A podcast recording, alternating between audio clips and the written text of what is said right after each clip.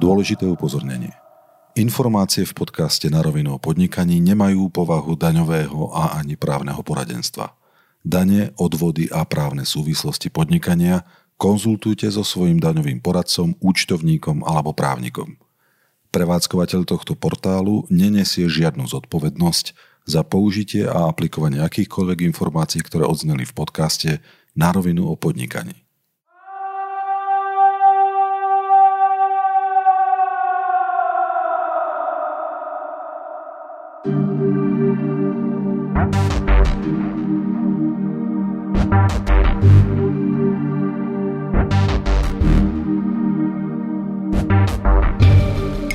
Marian Porvažník vyštudoval právo na Oxforde, kde počas advokátskej praxe založil na Slovensku iniciatívu za lepšiu advokáciu. Po rokoch strávených v startupovom prostredí založil spoločnosť Sparring ako spin-off technologickej firmy Vacuum Labs. Tohto času má 7 pobočiek v rôznych krajinách a viac ako 190 zamestnancov. Sparring je doma v technologickom a inovačnom priemysle, kde svojim partnerom poskytuje právnu podporu, či už v základných právnych záležitostiach, ale tiež napríklad expertízu a strategické poradenstvo pri vstupe investorov alebo pri expanzii firmy na svetové trhy. Od začiatku mája, kedy firma vznikla, pomáhajú so svojimi službami už viac ako desiatim inovatívnym firmám nielen na Slovensku, ale tiež z Japonska, USA a Ukrajiny. Ak sa teda napríklad rozhodnete expandovať so svojou firmou do zahraničia, Majo a jeho tým vám presne povie ako na to.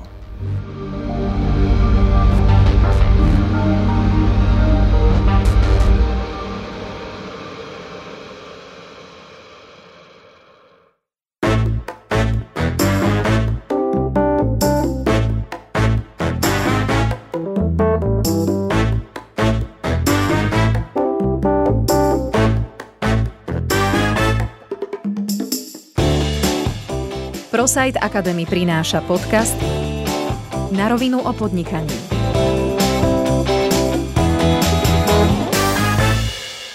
Vítaj Majo. Pozdravujem ťa. Poďme teda od začiatku. Je maj tohto roka a v spoločnosti Vacuum Labs práve zakladáte tzv. spin-off spoločnosť Sparring. Skús nám najskôr približiť, čo je to ten spin-off. Rozumiem. Um, posledných niekoľko rokov sme, uh, v čase, keď som vošiel alebo vstúpil do spoločnosti Vacuum Labs, tak uh, tam bolo asi 25 ľudí, ktorí vyvíjali technologický software. Uh, dnes po viac ako troch rokoch ich už 190. Uh, prakticky počas celej tejto cesty som mal možnosť byť blízko technológií, inováciám, softvéromu vývoju a do veľkej miery aj sa pozerať na rôzne biznisové, ale aj právne aspekty uh, z tejto perspektívy. V rámci Vacuum Labs tým pádom, keďže máme desiatky klientov po celom svete, vznikol aj pomerne rozsiahlý in-house uh, právny tím, uh, ktorý do veľkej miery získal tú odbornosť, ktorú nejakým spôsobom vieme posúvať, posúvať ďalej. V momente, keď sme si uvedomili, že takýto dopyt na Slovensku je, to znamená, že existuje tu inovatívny ekosystém, ktorý je kvalitný, ale chýba mu kvalifikovaná odborná podpora, a tak sme si uvedomili, že to je priestor, ktorý môžeme pomôcť a, pri, a prispieť svojou troškou k jeho, k jeho mhm. zlepšovaniu. Ak to tak chápem, tak vy ste sa vlastne ako, že z vašej firmy Vacuum kde si je predseda predstavenstva? To som členom si boardu. člen predstavenstva a mm, ste sa tak odčlenili a vytvorili ste sparring. Správne. Je to tak. Čo vy ako firma, ktorá e, pomáha alebo robí právne poradenstvo, viete ponúknuť práve začínajúcim podnikateľom? To je dobrá otázka. Um, mnohí začínajúci podnikatelia si myslia, hlavne keď uh, na, začínajú svoj vlastný biznis, nejaký startup, tak začínajú väčšinou buď s nejakou rodinou alebo s kamarátmi a majú pocit, že ten vlastne to právne alebo aj ten takéto strategické poradenstvo prakticky nepotrebujú, pretože veď sú všetci kamaráti, prípadne rodina. To je ale práve zárodok najčastejších sporov a neúspechu tých startupov, že v momente, keď aj budú úspešní o rok, dva, tak a prídu do toho ich projektu nejakým spôsobom a zdroje, či už investorské peniaze alebo získajú prvých klientov, tak to je bod, kedy sa potom zrazu dohody, ktoré boli zatvorené, už zrazu neplatia alebo sa na nich inak pamätajú a z toho dôvodu e, vznikajú konflikty, ktoré častokrát aj veľmi dobrú myšlienku dokážu pochovať. Práve pokiaľ v takomto rannom štádiu spoločnosti dokáže tento startup získať odbornú pomoc na úseku aj práva, ale aj práve mhm. tie stratégie, to znamená, že sa dobre nastavia vzťahy medzi spoločníkmi, nastavia sa dobré e, vestingové periódy, nastaví sa a pripraví sa tá spoločnosť na vstup externého investora, tak dokáže potom mnoho lepšie čeliť prípadným problémom, ktorý, ktoré by inak mala veľký problém preklenúť. Prečo ste sa rozhodli podnikať práve v tomto odvetvi? Bolo to na základe dopytu a neexistujúcej ponuky, alebo aká bola tá cesta k tomu, aby ste robili práve právne poradenstvo technologickým firmám? Nejak takto to bolo. Um, to znamená, že naše rozhodnutie zamerať sa na technologické odvetvie neprišlo ani bolo urobené od zeleného stola, ale práve uh, Vacuum Labs sídli v budove, kde si založil taký menší cowork, ktorého súčasťou niekoľko menších inovačných spoločností, ktoré budujú vlastné produkty alebo poskytujú technologické služby po celom svete. A práve tieto spoločnosti v istom bode nás oslovili s tým, že či by sme nejakým spôsobom dokázali poradiť a pomôcť práve v odvetví alebo v oblasti tej stratégii, technológií a práva.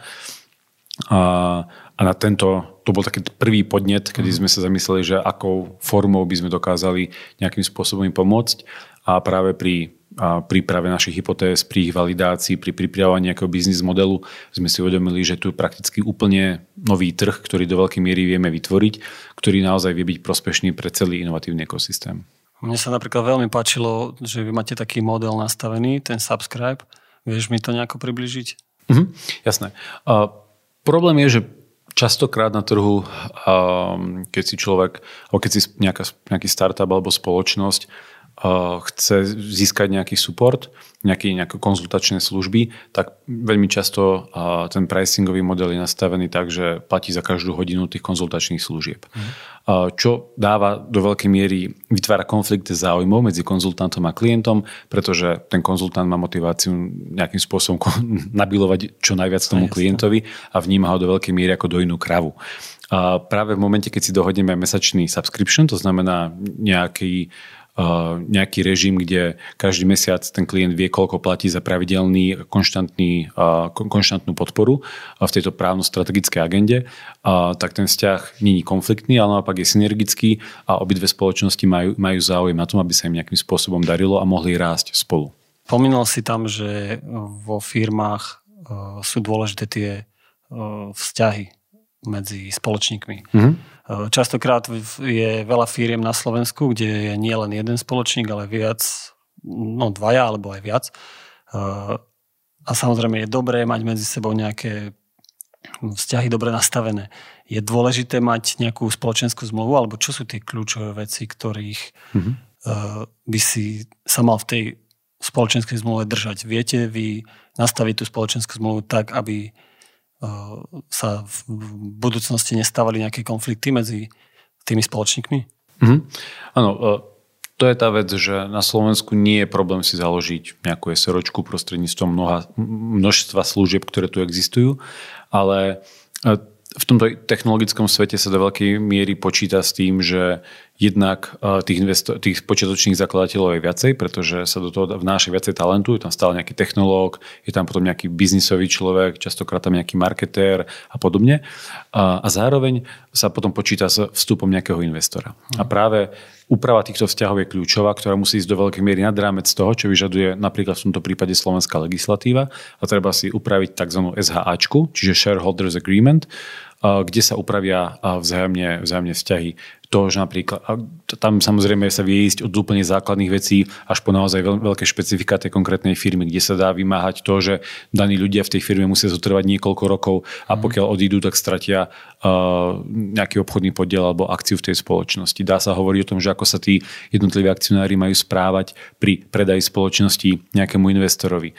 Alebo v prípade, že sa bude zvyšovať základné imanie kvôli vstupu nového investora, ako sa budú riediť ich jednotlivé podiely. To znamená, že tých možností, ako si dokážu nastaviť nastaviť práva a povinnosti je strašne veľa a pokiaľ sa to nastaví dobre, tak, e, možno, tak dokáže sa zvýšiť šanca, že tá spoločnosť sa bude môcť dobre manévrovať aj v budúcnosti a zároveň sa zniží šanca prípadných sporov. Dobre, keď si Zoberme si to tak, že predstavme si, že som malý startup, ktorý vymyslel unikátnu technológiu, alebo som iba malý remeselník e, s super nápadom.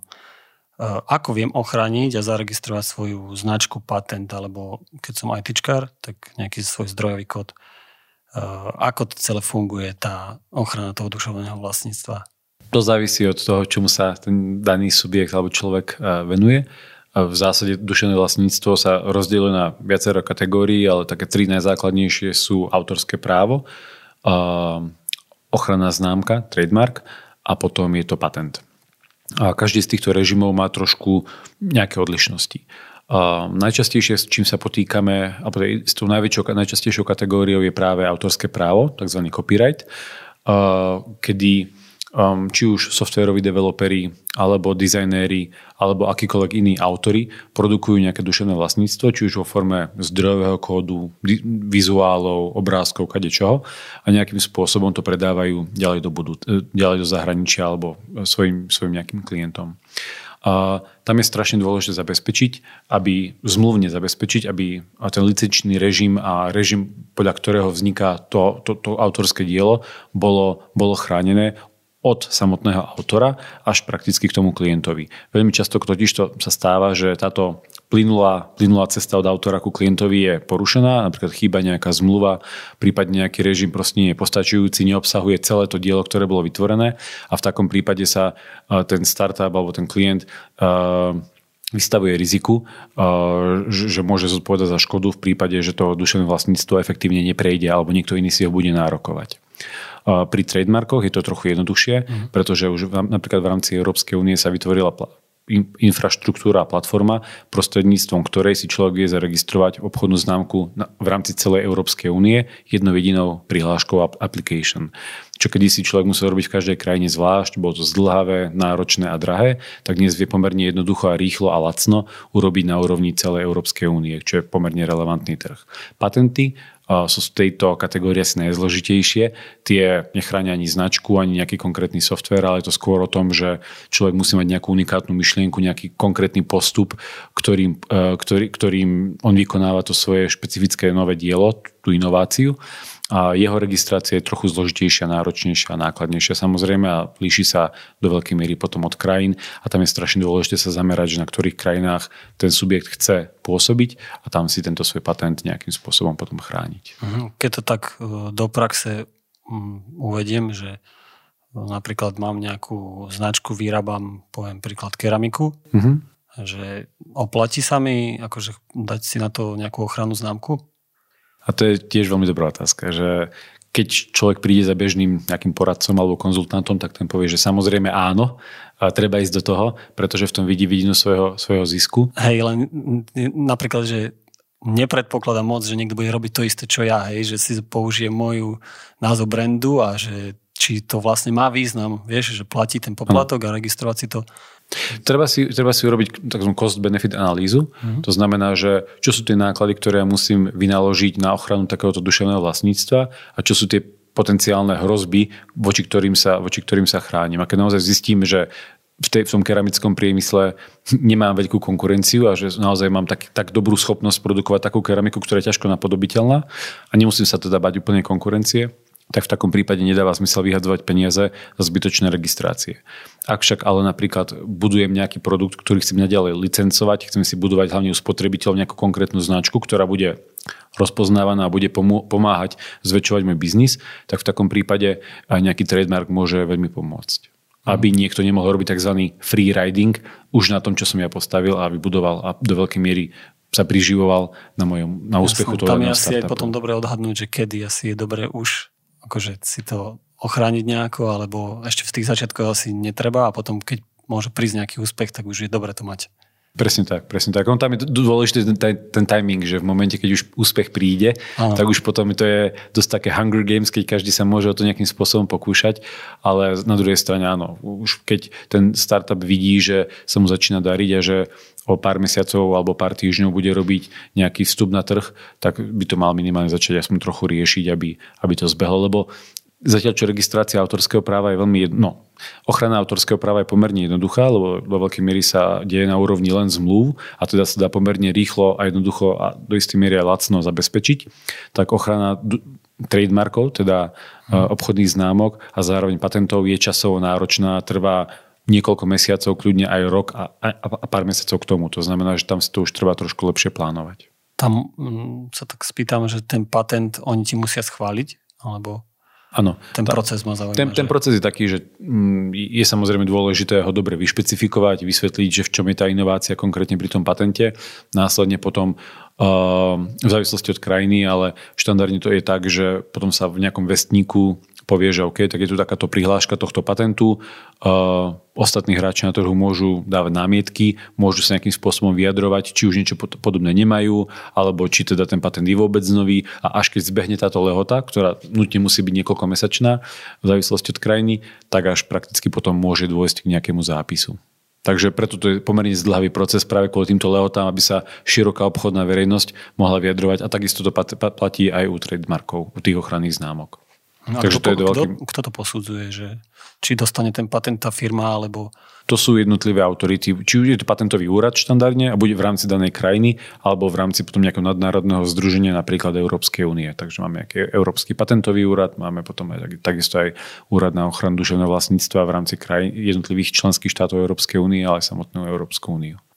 Pri udelovaní tej ochrannej známky je na internete veľa návodov. Ja to zaberiem ale tak z opačnej strany od konca a spýtam sa ťa, že čo je e, na konci toho celého procesu, keď ja dostanem tú ochrannú známku, že je tam nejaký certifikát alebo nejaké potvrdenie o tom, že tá ochranná známka je naozaj moja? Áno, na konci procesu je štandardne e, certifikát, ktorý jednak hovorí o tom, že v rámci akom teritoriálnom a časovom a vizuálnom e, vymedzení danú, danou, danou ochrannú známku dokážem a môžem disponovať, alebo ten daný subjekt môže disponovať a na aké formy podnikania. To znamená, že keď aj sa snažím prihlásiť o tú konkrétnu známku, tak ona sa spája s nejakými konkrétnymi činnosťami. Uh-huh.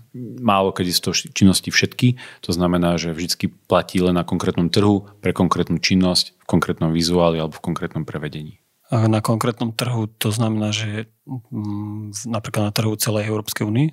Pokiaľ sa, áno, pokiaľ e, sa prihlasujem alebo žiadam o zaregistrovanie európskej, európskeho trademarku, ano. tak v takom prípade to je trh Európskej únie, ale e, samozrejme môžem sa hlásiť len na trhoch jednotlivých členských štátov. V prípade máme spoločnosti, ktoré pôsobia len v Čechách a na Slovensku, tak v takom prípade dáva možno väčší zmysel a nemajú motiváciu expandovať no. ďalej kvôli z definície ich podnikania, tak v takom prípade sa to neoplatí a je pre nich lepšie si to zaregistrovať aj lacnejšie na Slovensku a v Čechách samostatne. Jasné. A túto ochranu známku mám ja navždy, akože počas celého fungovania mojej firmy? Mhm. Prakticky žiadne duševné vlastníctvo netrvá navždy. To znamená, tak patenty, ochranné známky, ako aj autorské práva sú obmedzené. Tie lehoty sa samozrejme líšia od krajiny k Ukrajine a od typu duševného vlastníctva k tomu ďalšiemu ale prakticky preto je dôležité si to nejakým spôsobom sledovať a ne, nejakým spôsobom. Niektoré veci sa dajú obnovovať, napríklad dušené znám, obchodné známky sa uh-huh. obnoviť dajú, uh, patenty uh, už majú, v istom bode dôjdeme do bodu, keď už ten patent obnoviť nie je možné a to isté sa týka potom aj autorských práv po úmrtí uh, nieko, niekoľko rokov, štandardne 70 rokov po úmrtí konkrétneho, konkrétneho autora. Čo v, potom, v takom prípade, že mám nejakú ochranu známku zaregistrovanú pre seba a zistím, že niekto robí úplne to, totožné, totožnú službu alebo ponúka to, totožný produkt alebo vyrába uh, ako ja. Čo mám vtedy urobiť? Že aký je vtedy postup? Tak prvom treba zistiť, či operuje na rovnakom trhu, ako operujete vy a s rovnakým predmetom činnosti alebo nie.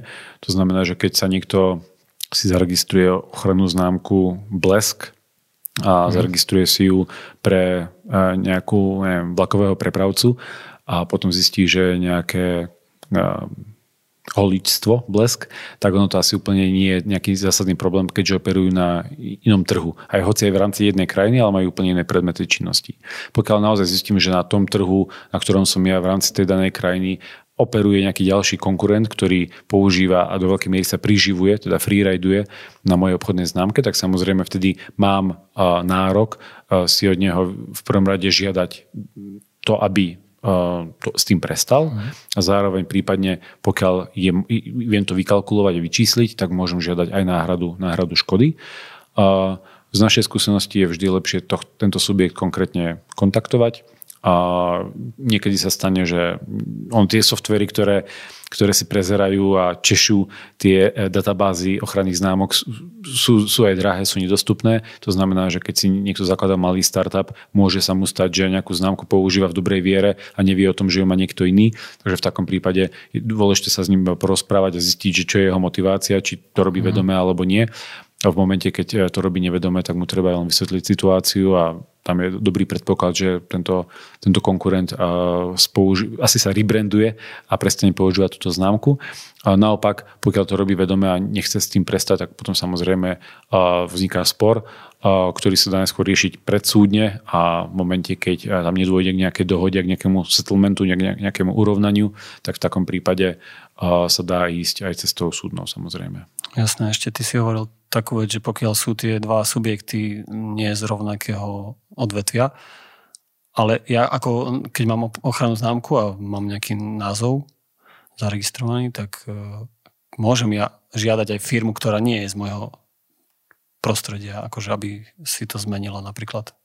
Môžem. Nie, tak to nefunguje. Nie. nie, nie to, to funguje tak, že ty keď máš prihlášku... Je to iba vtedy, keď sú akože, vy, napríklad robím robím tú keramiku Áno. a v prípade, že robím keramiku a nájdem inú spoločnosť, ktorá, ktorá robí keramiku, robí tak keramiku? v takom prípade áno, môžem hovoriť, že nie, keramika blesk je len jedna a áno. druhá vlastne metie konečného spotrebiteľa a vlastne on nevie, že či si kupuje tú keramiku blesk odo mňa alebo od niekoho ďalšieho. Pokiaľ ale nemám keramiku blesk a niekto má vlaky blesk, ano. tak v takom prípade tam ten spotrebiteľ nie je zmetený, pretože vie, že či sa vezie vlakom alebo si kupuje nejaký, nejaký pekný krčach. Mm, Takže do veľkej miery ten pohľad je vždy zo strany spotrebiteľa, či on dokáže rozlíšiť, a to sú veľké spory, napríklad bol veľký, veľmi známy spor už myslím, že starý nejakých 20 rokov, o značku Budvar alebo Budweiser, kedy vlastne americká spoločnosť žalovala český, český pivovar o to, že prakticky je to rovnaká značka a teda by ju nemali používať. Ale tam došlo do veľkej miery, tam bolo samozrejme niekoľko rozhodnutí, ale ten, ten základný výsledok bol ten, že bežný spotrebiteľ vie veľmi dobre posúdiť, či sa jedná o americké pivo, alebo sa jedná proste o, o český budvar z českých Budejovic a teda není zmetený a preto t- tieto názvy môžu koexistovať, hoď fungujú na rovnakom trhu. Takže do veľkej miery sa to častokrát pozerá cez optiku toho bežného spotrebiteľa, nakoľko dokáže rozlišiť medzi konkrétnym výrobkom alebo službou. Ešte mňa by k tomu zaujímalo, že ako to je s tými všeobecnými slovami, že viem si ja registrovať nejaké všeobecné slovo a budem ho používať ako brand? Že mm-hmm. to je problém? Alebo... Je veľký problém a zaregistrovať si všeobecné slovo, ktoré je bežné v danom, a, v danom, v danom segmente. Uh-huh. To znamená, že pokiaľ a, by som, ja neviem, vyrábal, vyrábal lyže, a chcel by som si zaregistrovať brand, e, že ski, uh-huh. alebo skis, alebo niečo podobné, uh-huh. tak by to bol obrovský problém. A vlastne nie, že by to bolo, neprešlo by to, nebolo, táto registrácia by bola odmietnutá, pretože je to bežné slovo, ktoré pomenúva tú konkrétnu činnosť, alebo ten konkrétny objekt, alebo nástroj. A teda by dal unfair advantage, dal by neférovú výhodu tomu subjektu, ktorú by tento trademark e, získal. Preto je veľmi dôležité, ale napríklad, keby sme boli hrnčiari, aby sme si chceli zaregistrovať obchodnú známku ski, tak by to nebolo, teda nejaké lyže, uh-huh. tak by to nebol najmenší problém, pretože tento pojem ne, nemá zjavný, zjavný vzťah k tej, k tej keramike a teda aj na mne, nakoľko si ten vzťah u spotrebiteľa medzi pojmom ski a mojou keramikou vybudujem. V dnešnom čase daňových rajov majú niektoré najväčšie firmy stratégiu umiestniť svoje sílo spoločnosti e, do krajín ako napríklad Seychelles alebo Belize. E, vyhnú sa tak s daňovaním svojich príjmov. E, je podľa teba slovenské podnikateľské prostredie dobré? Je, zdravo sa to podniká podľa teba? To je, to je náročná otázka. Alebo ináč sa spýtam, že odporúčil by si si založiť firmu so sídlom na Slovensku? Záleží od typu biznisu ale viem si predstaviť, že slovenské prostredie môže byť postačujúce na to, aby tu človek vedel mať úspešný, úspešný biznis. V posledných rokoch sa urobilo niekoľko legislatívnych krokov alebo zákonných zmien, ktoré podporili podnikanie na Slovensku. Zaviedli sa patent box, super odpočty, ktoré pomáhajú znižovať daňový základ, keď sa robí nejaký research and development. Vznikla jednoducho akciová spoločnosť, ktorá má umožniť nejakým väčším startupom pôsobiť na trhu. Do veľkej miery znižujú sa nejaké odvodové zaťaženie pre živnostníkov. To znamená, že je tu pomerne, je tu samozrejme, momentálne sa diskutuje v Národnej rade o znižovaní daňové, daňového základu uh, ako corporate income tax. To znamená, že to prostredie vôbec, vôbec nie je zlé a preto keď aj v zásade my nejakým spôsobom neposkytujeme daňové poradenstvo a už vôbec nie na úrovni nejakého takého špekulantstva. Uh-huh. A jednak je to nemorálne, jednak aj keď sa človek pozrie, tak prakticky tie spoločnosti, veľké technologické giganty ako Facebook a Google dostávajú obrovské vlastne miliardové pokuty aj napriek tomu, že všetko v súlade so zákonom. Tým, že vlastne mhm. porušujú duch toho zákona, to znamená, že vyhýbajú sa tým daniam a naozaj tá ich daňová korporátna štruktúra nezodpoveda ich reálnemu biznisu, tak za to sú postihovaní napriek tomu, že formálne je všetko splnené, všetko je v poriadku. Takže to sa jednak neoplatí a zakladať si niečo tak na Seychelloch, pokiaľ je človek, alebo ten subjekt je dosť veľký na to, aby bol na radare nejakého daňového mm. úradu, ale zároveň si myslím, aj väčšina našich ako portfóliových spoločností pôsobí v strednej Európe a myslím si, že sa tu dá nejakým spôsobom vybudovať ten model tak, aby to dávalo zmysel aj tomu štátu, ale zároveň aj tomu startupu. Mm, my keď sme sa rozprávali vtedy prvýkrát u vás, tak uh, si hovoril, že máte aj takých klientov, že radšej si založia alebo radšej umiestnia sídlo spoločnosti u nás a podnikajú v zahraničí, ako napríklad že v Anglicku a viac sa im to oplatí, lebo to prostredie je tu lepšie. Určite áno, zároveň ono, pokiaľ ten naozaj zakladatelia sú Slováci, poznajú tu na uh, lokálne prostredie, tak sa im to mnoho ľahšie pripravuje, je to lacnejšie, je to rýchlejšie, ako sa snažiť zorientovať a nájsť vhodných partnerov niekde v zahraničí. Mm. Treba tam cestovať, treba tam mať v istom bude aj nejaký manažment a, a to sú všetko náklady, ktoré pre malý startup môžu byť neúnosné. Takže tá začiatočná pozícia zo Slovenska je úplne super. Pokiaľ ten startup naozaj bude úspešný a podarí sa mu expandovať na medzinárodné trhy, tak samozrejme tá korporátna štruktúra sa dá vždy zmeniť a, a prispôsobiť tým konkrétnym potrebám, keď už ten eh, startup získa, ako my hovoríme, traction a reálne bude mať klientov, ktorí mu platia na tej celosvetovej alebo medzinárodnej škále. Mhm, keď sme sa teda už dotkli tej expanzie, eh, čo všetko alebo aké úkony musí firma urobiť, pokiaľ vstupuje na niektoré z zahraničných trhov, povedzme, že napríklad v Európe.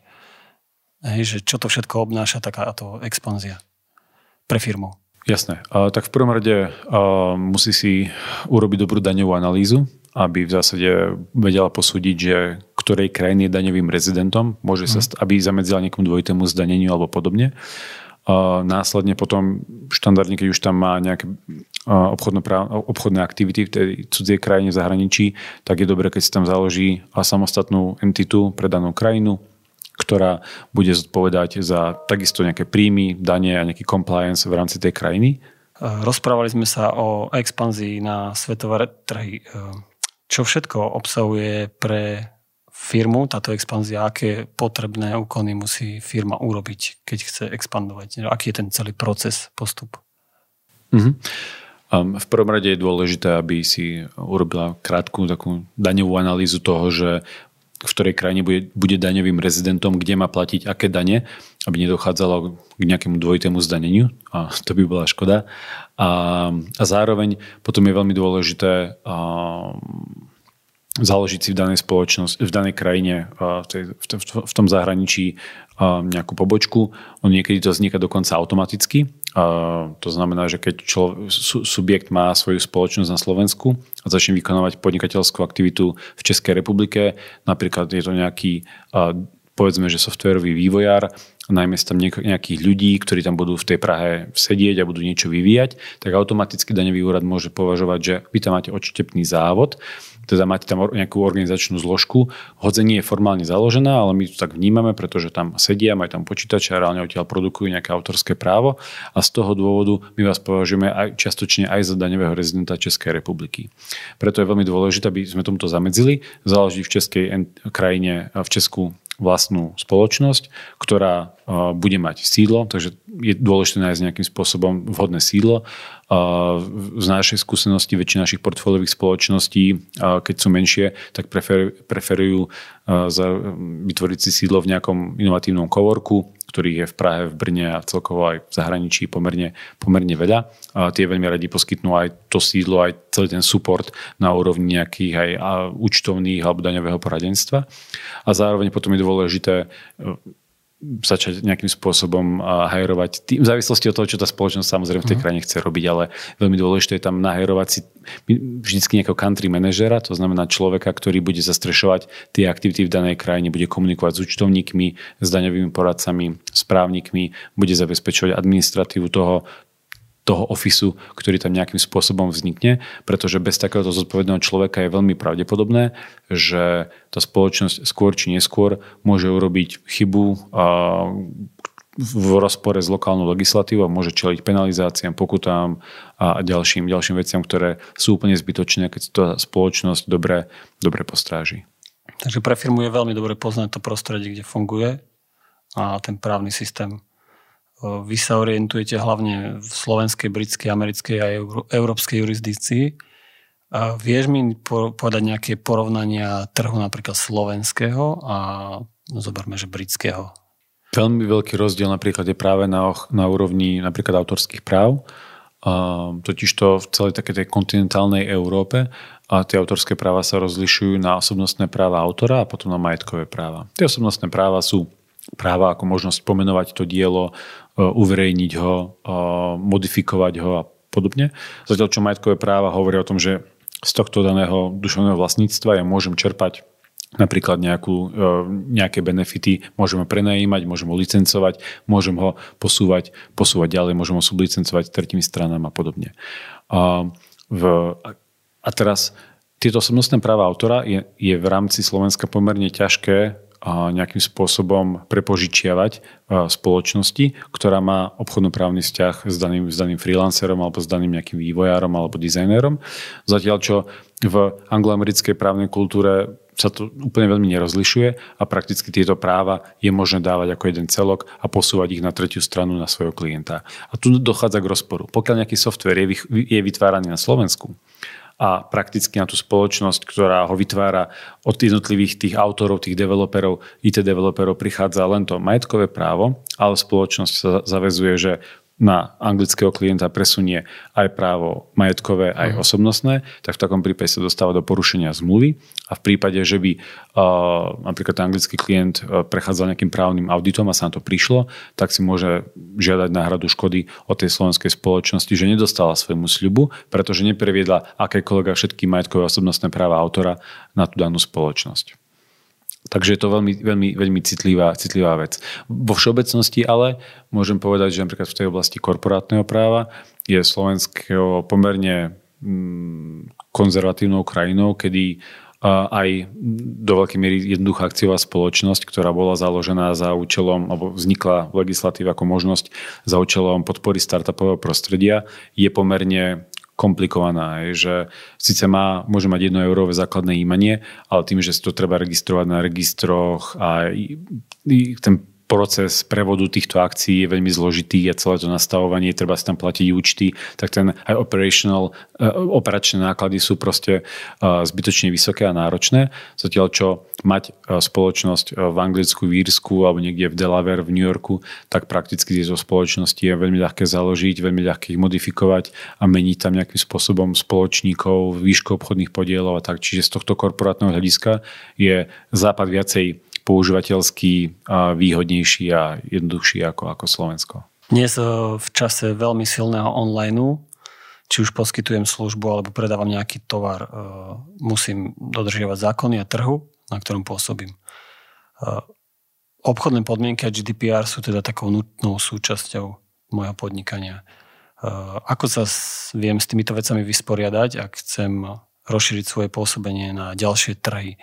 Je to tak, že moje napríklad obchodné podmienky platia pre celý európsky trh, alebo musí mať pre každý trh zvlášť. Je veľmi dôležité, že tá, na akých trhoch, ako sú formulované tie všeobecné obchodné podmienky a na akých trhoch pôsobia, ale štandardne áno, pokiaľ ja poskytujem ako e-commerce služby na dvoch rôznych trhoch v rámci Európskej únie, tak je dôležité tieto obchodné podmienky prispôsobiť tej ktorej krajine. Výhoda je tá, že spotrebiteľské právo je v Európskej únii upravené aj na európskej úrovni, z ktorej jednotlivé členské štáty túto reguláciu prevzali a tým pádom je pomerne jednoduché a je pomerne jednotné od krajiny ku krajine, že sa veľmi nelíši. To znamená, že pokiaľ ja vytvorím obchodné podmienky, kde je reklamačný poriadok a ochrana mm. spotrebiteľa naplnená postačujúce v jednej členskej krajine, tak je veľký predpoklad, že naplním podmienky aj v inej členskej krajine, ktorá síce samozrejme môže ísť nad, nad rámec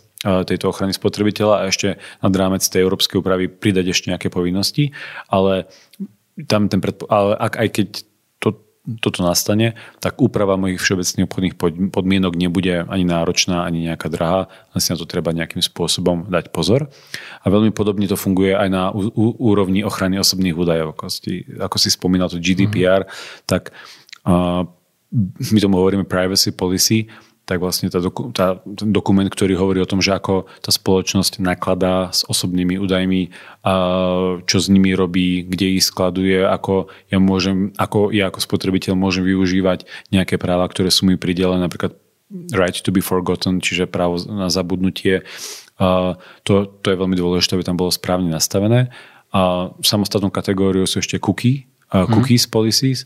To znamená, že a máme niekoľko kategórií cookie, ktoré vie konkrétny web nastaviť a práve tie e-commerceové weby sú v tomto dosť také divoké, že nie len používajú cookie, ktoré sú nevyhnutné k dobrému fungovaniu stránky, ale takisto sú tam nejaké analytiky, sú tam nejaké marketingové cookie, ktoré profilujú, zbierajú konkrétne dáta o tých užívateľoch, ktoré sú veľmi citlivé a v takom prípade treba veľmi dobre nastaviť tie súhlasy tak, aby nedochádzalo k tomu, že ten, tá konkrétna webová aplikácia zbiera údaje, na ktoré nemá, ne, mm-hmm. zbiera a pracuje s údajmi, na ktoré nemá súhlas.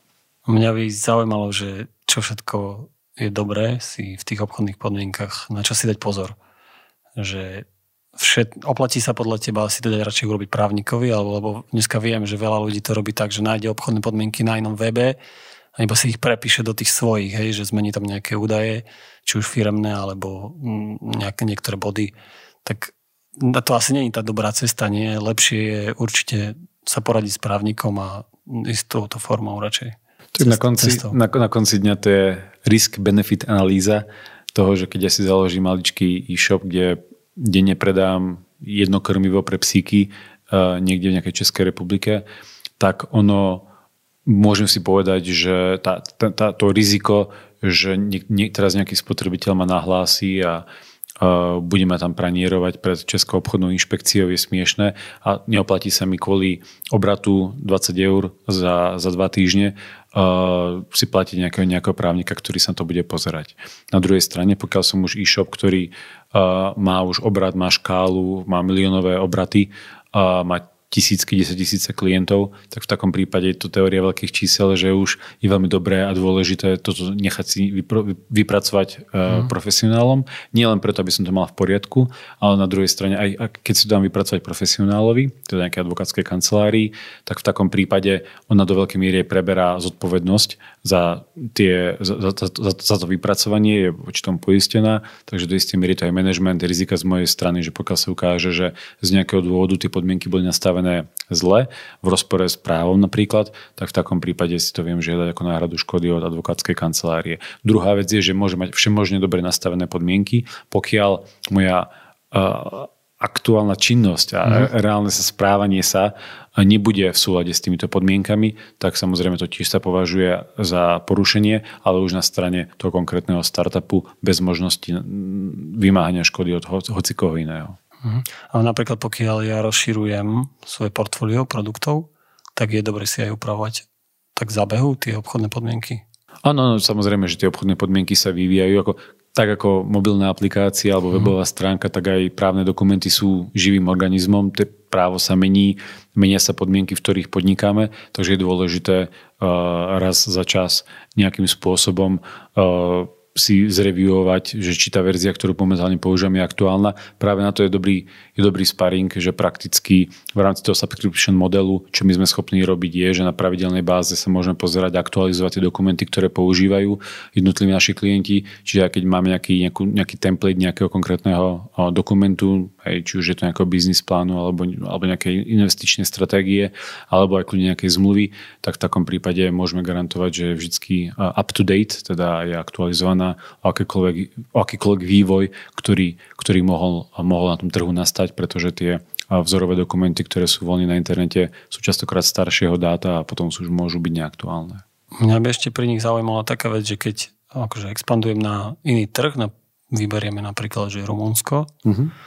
A celú akože firmu idem lokalizovať na rumunský trh, celý web, tak tam môžu um, tieto obchodné podmienky, ktoré ja používam na svojej ako keby hlavnej stránke, že môžem ja ich aplikovať aj na túto ďalšiu stránku, keď vlastne je to akože v rámci celej Európskej únie. Mm-hmm že tam je nejaká zmena, alebo je to také, že... No pokiaľ, pokiaľ sa nemení ten biznis model, aj v zásade rovnaký... Tak, tak tie som... obchodné podmienky sú na obidvoch stránkach akože rovnaké. Sú do veľké, ako z našej skúsenosti sú takmer totožné. Čo sa môže meniť je, že treba sa stále pozrieť na rumúnsku národnú legislatívu ochrany spotrebiteľa a pozrieť sa, že či tam nie sú nejaké dodatočné povinnosti. Ďalšia vec je tá, že niektoré národné legislatívy uh, týmto, oni to volajú digital marketplaces, stanovujú dodatočné povinnosti. To znamená, že takéto e-shopy sa musia napríklad registrovať aj na Slovensku do rôznych mm-hmm. zoznamov poskytovateľa digitálnych služieb. To znamená, že uh, pre, ten, pre, pre, toho, pre, to, pre ten e-shop uh, všeobecné obchodné podmienky, privacy policy a cookie policies nie sú jediné dokumenty, na ktoré sa musia pozerať a preto keď expandujú do inej krajiny, tak sa samozrejme je dobre poradiť s nejakým lokálnym ideálne právnikom, ktorý bude vedieť pomôcť a poradiť nielen na úrovni týchto troch dokumentov, ale aj cel, cel, také širokospektrálneho pôsobenia na danom trhu. Uh-huh. A mňa ešte taká vec, že dnes, dneska vlastne akože ja môžem mať zákazníka od hocikadiaľ, aj z Ameriky, z Japonska. On príde na moju stránku, má tam nejaké obchodné podmienky a on pri tom nákupe ako keby súhlasil s nimi, že to nie je problém, keď si hovoril, že tie moje obchodné podmienky sú priamo nastavené na európsky trh, hej, keďže som mm-hmm. podnikám v rámci Európy a že nie je toto akože taký po, po, že problém, že keď on je z, až z takého zahraničia, že z Ameriky napríklad? Tam sa potom veľmi, ako to je dobrá otázka, je to tam, tam už vznikajú pomerne zložité právne situácie. Napríklad veľmi záleží v tom, že v akom jazyku je stránka, že pokiaľ ja mám slovenskú doménu, webo, web, webovku na Slovensku, po slovensky a príde tam nejaký Američan si niečo kúpi, tak samozrejme, že tam ja viem tvrdiť, že teda nemám povinnosť byť v súlade s e, ustanoveniami americkými spotrebiteľskými ustanoveniami. Samozrejme, pokiaľ ale už mám napríklad, organizujem nejakú konferenciu v nejakej inej krajine, napríklad v Poľsku, a, a mám tam aj tú poľskú mutáciu svojej stránky, tak je nevyhnutné, aby, aby tieto obchodné podmienky zohľadňovali tým pádom aj uh, ustanovenia poľskej legislatívy na ochranu, osobných, na ochranu spotrebiteľov. Čiže je to, je to zložité, veľmi to záleží, ale samozrejme nie je to také, že teraz v momente, keď si založím jeden malý e-shop, tak musím byť v súlade s celým svetom. To takto to proste nefunguje. Takže na začiatku by si odporučil dať si nastaviť právnikovi nejaké také všeobecné, také dá sa povedať, že pre európsky trh?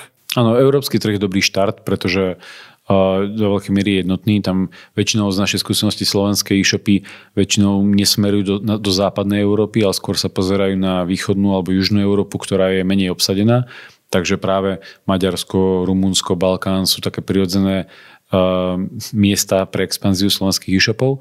Uh, a je dôležité, dôležité, je fajn, keď tieto krajiny uh, sú pokryté Samozrejme, opäť záleží, kde sú sklady, aké sú tam nejakým spôsobom dodávateľské vzťahy, ale je dôležité, aby, aby tie aj daňové, aj právne aspekty boli, boli dobre pokryté, aby potom zbytočne ten startup nekrvácal na tom, že bude mať kopec sporov alebo claimov zo strany spotrebiteľov, ktoré budú oprávnené. Keď sa teda posunieme ďalej, tak hm, mám nastavené obchodné podmienky a právne veci. Začne sa mi dariť, predávam super produkty, ale potrebujem viac peňazí do zásoby. na ľudské zdroje, na vývoj, na marketing. Chcem nejakého investora, nájdem mm, niekoho, kto má záujem. Na čo si mám dať tak pozor e, pri vstupe do mojej firmy, keď e, cudzí kapitál teda prichádza do mojej firmy? Ako viem posúdiť, že či neposkytnem akože veľkú časť mojej firmy za málo peňazí? Mm-hmm. Um, no to je, táto otázka má niekoľko aspektov. Um, prvý je teda ten, že ako si vyberám svojho investora. Štandardne máme dve kategórie investorov. Prví investori sú mm, bežní investori, ktorí investujú svoje peniaze za účelom zhodnotenia. Títo sú štandardne dôležití na začiatku, keď ten startup alebo kľudne aj e-shop zháňa akékoľvek peniaze, aby mohli škálovať svoj biznis alebo aby reálne mohli ho vôbec spustiť a získať klientov. Vtedy sa úplne tie subjekty nepozerajú na to, že kto im tie peniaze dáva. Ale tá druhá kategória investorov sú tzv. strategickí investori a to sú investori, ktorí nielenže dokážu dať peniaze, ale zároveň dokážu pomôcť svojimi kontaktmi, nejakým advisory, urobiť nejaký door opening, to znamená, že dokážu ten startup napríklad pri expanzii na ten Balkán zoznámiť s relevantnými hráčmi, dodávateľmi, s nejakými dobrými účtovníkmi, daňovákmi a tak ďalej a umožní tomu a uľahčí tomu startupu nejakým spôsobom tú, tú, tú konjunktúru, to, to škálovanie. Takže to je, to je prvá vec, ktorú keď uvažujem o investorovi, treba dobre zhodnotiť svoju situáciu, či potrebujem strategického investora alebo akékoľvek e, peniaze sú, sú v zásade v pohode. Teraz keď si sa pýtal, že tak to, tá tvoja druhá časť otázky smerovala do veľkej miery k tomu, že ako určím valuáciu svojej spoločnosti a teda e, voči nej potom ja budem sa porovnávať tú investíciu zo strany investora a zistím, že koľko percent by ten, by ten subjekt mal dostať. Tých modelov je strašne veľa. Dá sa pozerať na ročný obrad a následne ho nejakým spôsobom násobiť. Dá sa pozerať na profit, dá sa pozerať napríklad aj na historické dáta, že ako daný startup rástol v horizonte rokov, že keď aj vidíme, že posledné 4 roky ten daný startup vyrastol 300%, každý rok o 300%, tak prakticky tá hodnota je úplne iná, ako keď vidíme, že posledné 4 roky to bolo do veľkej miery rovnaké a, a tá veľkosť tržieb, objem transakcií sa nejakým spôsobom nemenil. Takže tých vzorcov je na internete strašne veľa a opäť nejaký strategický poradca by dokázal si lepšie pomôcť e, s tzv. valuáciou tej spoločnosti. A v momente, keď ja poznám tú valuáciu a viem, že akú sumu chcem vyrejzovať, tak vtedy sa nejakým spôsobom môžeme rozprávať už o konkrétnych, o konkrétnych percentách. Samozrejme, to je úplne prvý, prvý bod. Tá transakcia môže byť o mnoho komplexnejšia komplikovanejšia, kedy si vieme povedať, že dobre, tak keď ty si strategický investor a hovoríš, že teda mi dokážeš pomôcť môjmu biznisu rásť, tak ja ti dám len tú polovičku zo slúbených percent a ďalšiu polovičku ti dám až keď zistíme, že skutočne sa po tvojom vstupe tomuto startupu začalo dariť, že tvoje kontakty a tvoje peniaze dávajú nejakým spôsobom zmysel a že a teda po dvoch rokoch si dohodneme nejaké KPIs, čiže Key Performance Indicator, kedy uh, tá druhá časť equity môže byť distribuovaná tomu investorovi alebo, alebo nie, alebo bude iba proporčne. Takže to veľmi záleží od toho, že čo od tej investície ja ako, ja ako uh, jej príjimateľ očakávam. Dnes sme to vzali veľmi zoširoka. Naša správa pre začínajúcich podnikateľov je, že pri hľadaní nápadov a budovaní podniku netreba premýšľať len v malom, lokálne, ale podnikatelia sa môžu pozerať aj na širšie medzinárodné trhy. Je však niekoľko vecí, na ktoré treba myslieť. Skúsme to teda zhrnúť. Jasné, veľmi rád. A tak v prvom rade pri založení spoločnosti je dôležité myslieť, že na to, že kamaráti sú síce fajn, ale najlepšia, najlepšia možnosť, ako sa s nimi rozkmotriť, je začať spolu podnikať. A preto, ak chceme, aby takéto kamarátstva a väzby vydržali dobre, mať nastavené podmienky od samého začiatku a v zakladateľskej zmluve alebo akýmkoľvek iným dokumentom jasne nalinejkované. Zároveň je strašne dôležité si od začiatku chrániť, alebo teda, pokiaľ to dáva zmysel, tak chrániť uh, si svoj brand. V momente, keď sa trošku darí, tak treba sa pozerať na to, že na ktoré trhy uh, chceme expandovať a ak sa rozhodneme expandovať, tak potom je dôležité si tie pokryť daňové, účtovné, právne a ďalšie obchodné, e, obchodné požiadavky e, lokálnej legislatívy.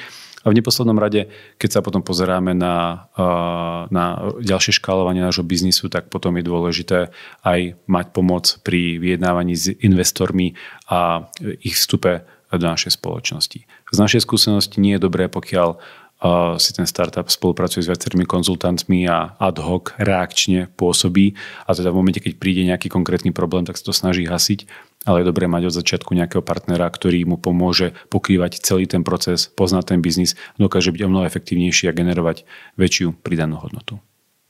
Jasné, super, ďakujem. A aké máš plány so sparingom do budúcnosti?